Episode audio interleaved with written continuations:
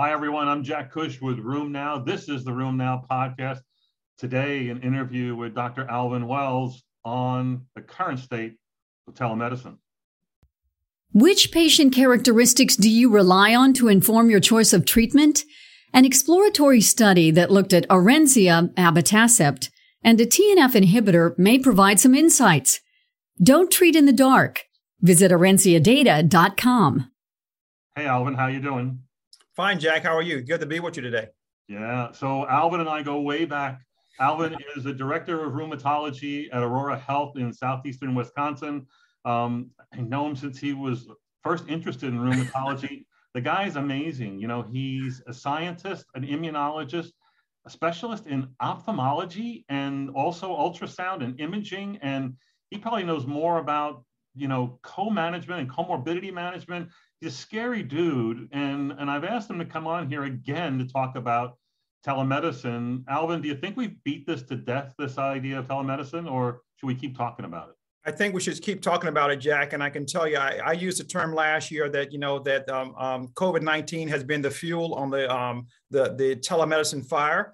And now with this new Omicron variant, I mean, you, you see we're backing off on travel and everything now. Patients are all scary. They're asking me questions every day about what to do. And I know that some of our colleagues are going back to practicing like they were in the 80s. And Jack, even now, I'm see I see about 22, 25 patients a day, and I'm 40% uh, virtual. Uh, so we see all these patients here, and that's what the goal is going to be. Uh, I want to keep that number. I want to get to about 50%. Some people come in and some people come in virtual, but that's where I think with the, the, the place moving forward. And that's why I think many doctors should think about where they want to be. If I was writing jokes for rheumatology, I'd say, why is telemedicine like the mask? And, and there's, not a, there's not a funny answer here. I, I think that when people listen to this, there's probably about a half to 40% of rheumatologists who are thinking just like you, doing just like you. It's another half who totally abandoned the mask and telehealth. Because when COVID started, you know, we were all worried. And I remember you were giving lots of lectures and people were writing notes down even, even before COVID. Kind of, should I do this? I don't know. It seems really complicated, you know, camera.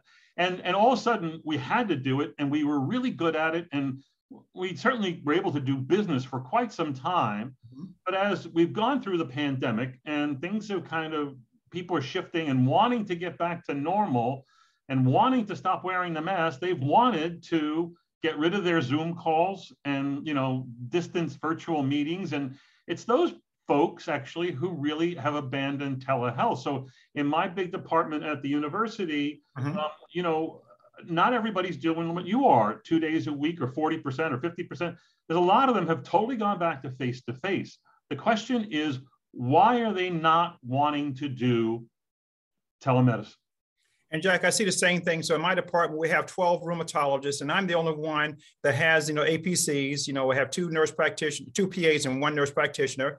And I'm doing, like I said, 40% of my visits. And most of my other colleagues are going back to doing everything the old days. They got 29, 30 patients waiting. That people, you know, now not waiting in the lobby, waiting in the cars and just can't get people in. Here's what I tell based on what I'm doing, I look at my numbers and we have some studies that we're doing. I'm actually seeing more new patients. Uh, at the end of the day, I hate Epic, you know, or you love it because I got all my patients I'm seeing, and then I got 20 messages that I got to answer. So now instead of me wasting my time just clicking on these messages where I'm not getting any reimbursement, I have that patient to schedule a virtual visit, a telephone call, a video, so I can actually go over the stuff. I can see the rash that they're having and can give more direct care. So it's allowed me to not only to continue to deliver the care, but to see more new patients and handle some of these acute uh, visits uh, at, that we can do those in a timely fashion. So clearly it's a it's a beating when either the doctor is challenged technologically or the patients are challenged technologically. They don't have the video cam. They're they don't know how to set it up. You know, but the I think one of the problems is we don't help the patients get through it. You know, just like we don't teach the patients how to be good patients. So you know, there's an investment here, and setting expectations with with patients is another challenge for us. You know, the interesting thing I've seen is um, every dermatologist I've seen talk about the telemedicine, they hate it. They right. absolutely hate it, which is really interesting to me it as is. someone who covers the literature, which has shown that digital images are great ways of making diagnoses. So what they're saying is we want to go back to the old way of doing things. Again, that's all about the past and not about the future. You're totally right. And I think the same thing holds true in rheumatology. And you're right, Jack. And the data shows that, you know, artificial intelligence is better than a, a board certified dermatologist in picking up skin lesions. Uh, they're working on algorithms to pick up psoriatic lesions as, as, well. So those are kind of things we're seeing.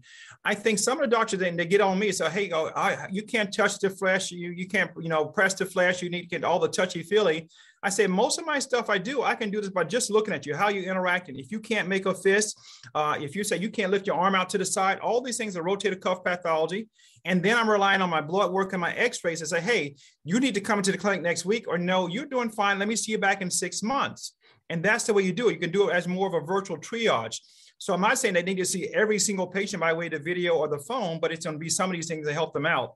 And now you see them moving forward, like Epic, they've kind of integrated with Zoom. They've advanced what they're doing. You're seeing Google and Amazon, they're developing platforms. The world is going to change. And Jack, it's not going to be 10 years. We're talking about the next two or three years. The way you and I are practicing medicine now are going to be vastly different. Let's, so let's just take, take one step back before we get into the future. And that is, I think docs are worried about, I really can't get a qualitative and certainly not a quantitative assessment.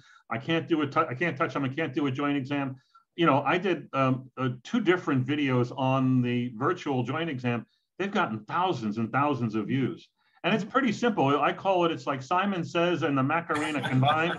and you can pretty much, as you say, you know, with this, this, this, this, you know, uh, you can pretty much assess almost every joint reliably. And yeah, there's some people you can't, and some people you got to bring in. There's a lot of people you can. So, how do you teach people to do quantitative and, and joint exam assessments virtually? And that's what we do. So first of all, and a lot of my colleagues, even some people in my department, they look at a patient's chart, they look at the record and say, nope, nope, nope, I don't want to see that patient. So those five or 10 minutes they just spent reviewing that, they just wasted their time. They could have done that virtually. So I tell my patients the same type of thing. I say, first of all, you want to check the, the definitely to the patients, making sure your camera, your phone is turned on, is ready to go. Check it out the day before. Don't wait to 15 minutes before. Because I tell them when, the, when we connect, the link is out there. Now, in fairness, I do have a couple patients, they try to do it, they struggle with, they can't get it on, and we turn it into a telephone call. And then that patient, I have her to come in a little sooner. Because, Jack, the way I'm doing it now, let's say I see about four to six new patients a day. This is going to sound crazy. I'll see them today. I'll see them back virtually in four to six weeks. The global lab work, global blood work.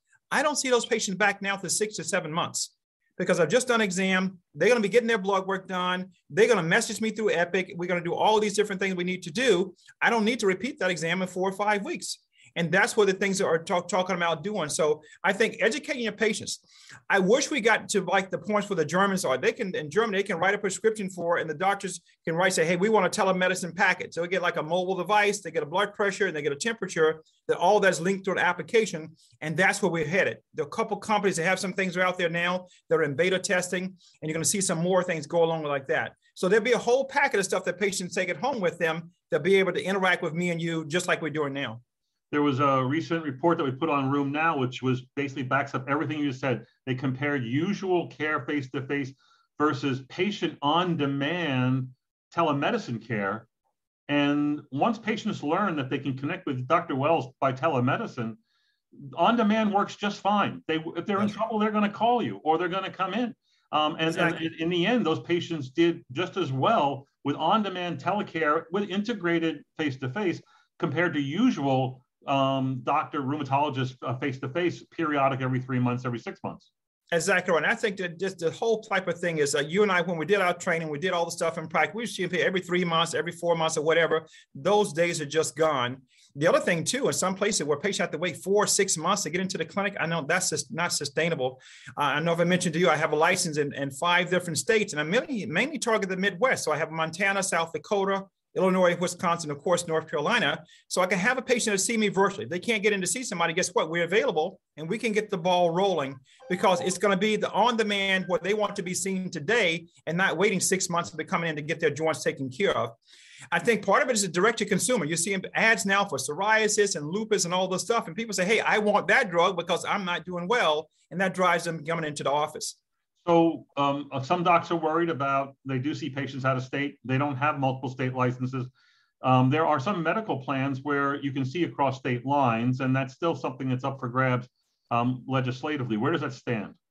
Uh, still in moving forward, there's one company called this. it's called One License. You can apply for this one application, and it's good in 28 different states, Jack. And that's what they're doing. The question that comes up here, you need to find out, say, hey, if I'm practicing in Wisconsin, but if I'm seeing a patient in Missouri based on this plan that I'm on, will my mal- malpractice coverage me there? And now their writers are being written to say, hey, we want to adapt this whole thing because I can tell you now with Omicron, now we can't travel to March, they say, based on coming out of the country. And that's only going to expand. So the, the insurance company going to say, hey, we want to keep these patients healthy so that when I do come and see me four or six months later, there's not going to cost more care to take care of those patients. So telemedicine is going to be, it's going to have a, a, a virtual presence, no pun intended. so those who are listening are wondering, all right, these guys are jumping up and down. I don't know. Why should we do it? There's very clear data on patient satisfaction. Yeah.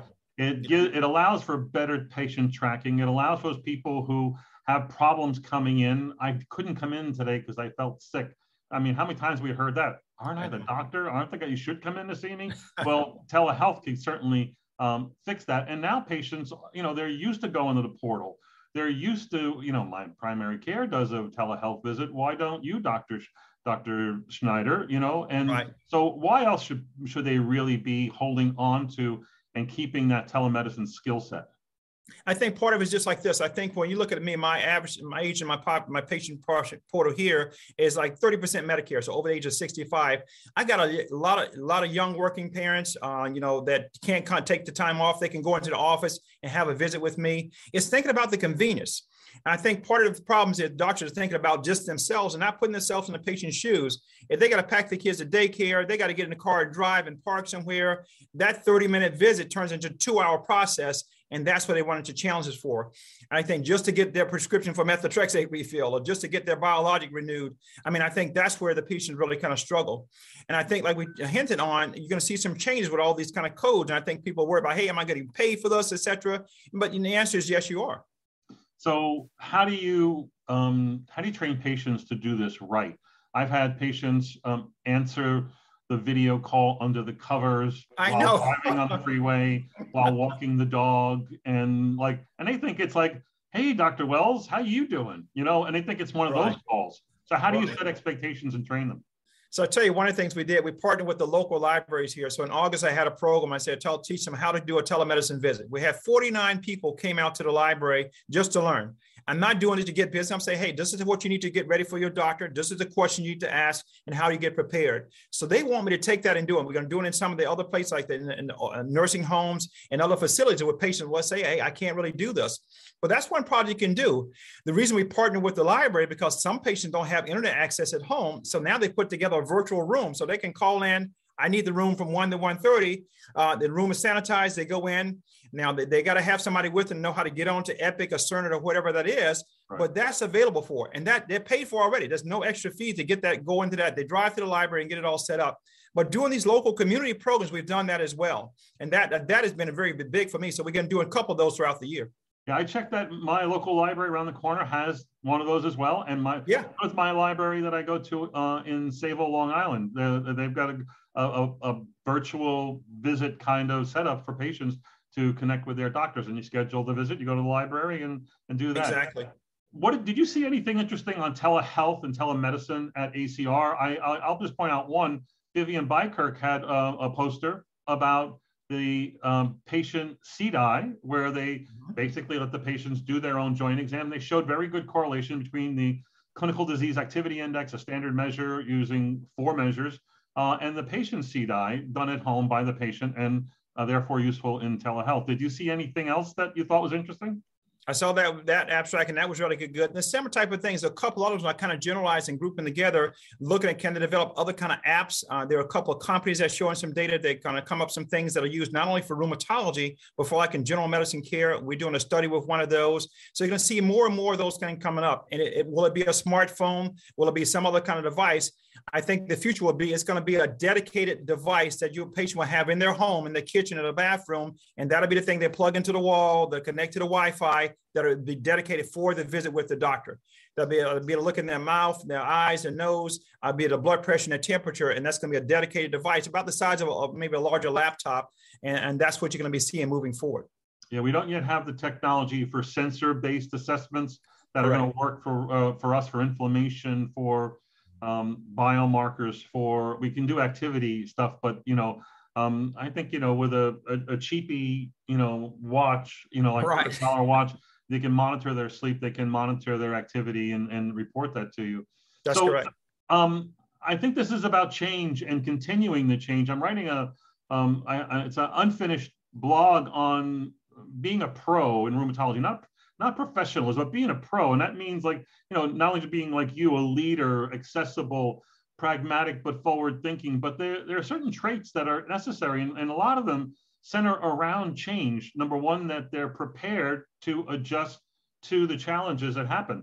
They seize the opportunity. They love the challenge, um, and it's it's there. It's that attitude of seizing the challenge that takes them forward. I think that we seize the challenge back in you know March to June of 2020, but we really want to get back to comfort. Again, the challenge is a great opportunity to move forward. So, do you see us how this is going to move forward? How can rheumatologists be more engaged with Zoom and be Zoomatologists, or more engaged with telemedicine in the future? Yeah, I can tell you where the future is going to be. Uh, it's going to be moving in not only telemedicine, but doing something what's called chronic care management. Uh, so I was kind of blown away when I'm working with the teams now to look at chronic care management that they have codes that have been available for since 2015. And that essentially is a program where a patient can interact with you once a month between 20 and 40 minutes. And all that will be reimbursed by insurance. It's being reimbursed by Medicare. And speaking of reimbursement, people say, well, no, the reimbursement has gone down. This year, they've increased the chronic care management codes by 50%. They've gone up on those because Medicare sees the need for that. So all of those messages you're doing at the end of the day for free, you can get reimbursed for that. Are those patients who need the, the touchy feely, they want to connect with you? Hey, I just had a question. Oh, my doctor wants to uh, do surgery on my knee. Is that okay with you and my drugs? So they want to run everything by that because we're seeing them three or four times a year, and we become their go-to person for their medical advice, whether that's on COVID-19 or a new medication or surgery. So these chronic care management codes, I think, is going to really kind of push us in. So we're using that now. We're looking at adopting that. We're doing a clinical study to see what the patient satisfaction would be, what the provider satisfaction would be, and again, developing an application with the company that's going to help us to do that very, very timely. So the, the jury's going to be still out on that. But I think the overall, what people say, well, the codes and everything going to go down? No, the reimbursement is going to go up, and you're going to see the future continue to move in this direction. What do you think about using telemedicine as for teleconsultation? Meaning, either you know i'm sending my patient with a rare primary CNS angiitis to to lenny calabrese at cleveland clinic you know he's already set up to do teleconsultations right. that way or even peer-to-peer teleconsultations what, what, right. what do you know about that I have to give you a quick anecdote. So I saw a young lady uh, for a patient of mine, 30 years old or whatever, and asking about a family. She said, I have a son. I said, well, how's he doing? Well, he having these seizures. And she said, you know, this curious, the only thing that breaks his seizures is prednisone steroids. I said, wow, that sounds more inflammatory. I said, I'll be happy to take a look at him the young boy comes in. I kind of talk in a little bit. I say, hey, why don't we try as a steroid sparing agent? Why don't we give the kid some methotrexate? And guess what, Jack? His seizures got under control. So he had a visit coming up with his neurologist. And I say, hey, the visit's going to be at two o'clock on November 9th. Let's make an appointment with all three of us. So the, with the neurologist and the patient and with me. So they were down in, in Chicago with the neurologist and they got on to me at the same time. I was able to do, do my diagnosis and bill for my time and the neurologist as well. And so we extended that now to for my e-consults. I've been with Aurora now for two years. I haven't been into the, the hospital at all. I get a hospitalist on the line. They got the patient in the room. I said, show me their joint exam. There's a knee swollen or whatever. I order some labs in Epic and then we get back with them as well. So these e-consults, they've been done in neurology now for stroke. The cardiologists use as they can uh, telemetry. They're doing things to look at heart scans and, and things like this. We need to do the same in rheumatology. And again, you can do that stuff. But that example with the neurologist and the nine-year-old boy is an example that we're trying to move forward with the rest of my department. Yeah, what rheumatologists aren't doing anymore, the hospital consult. This could be another solution. And, and, of course, the problem is it's not time efficient, not cost efficient. This could make it both of those things. Other totally examples agree. where telehealth visits make sense post surgery, during yes. pregnancy, just discharged from the hospital and can't yet come in. You know, there's major gaps in especially our involvement in patient care there.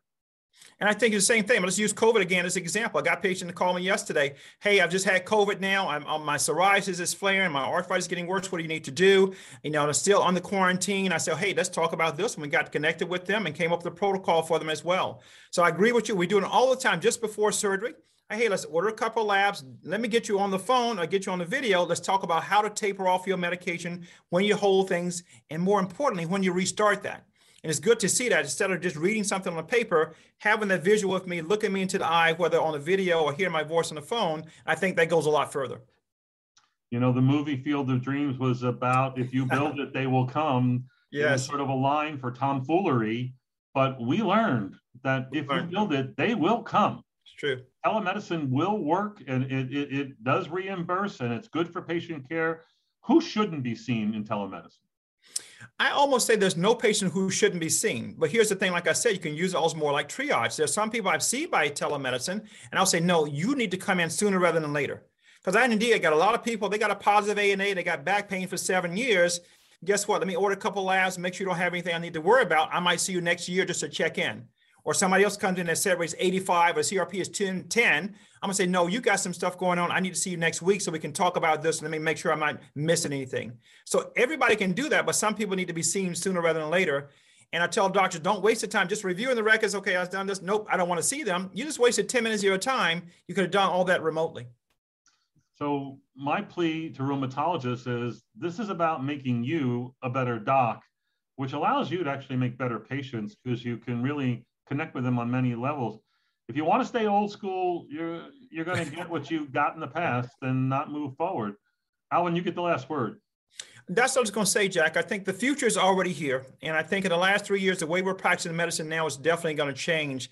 And I'm thinking people, it's not going to be a 70, 80 years old. It's going to be the 20, 30, 40 year old patients who are familiar with these devices. They want to connect. They want something in real time. I go on Amazon, I can order something and say two days for Prime. Sometimes I get it the next day.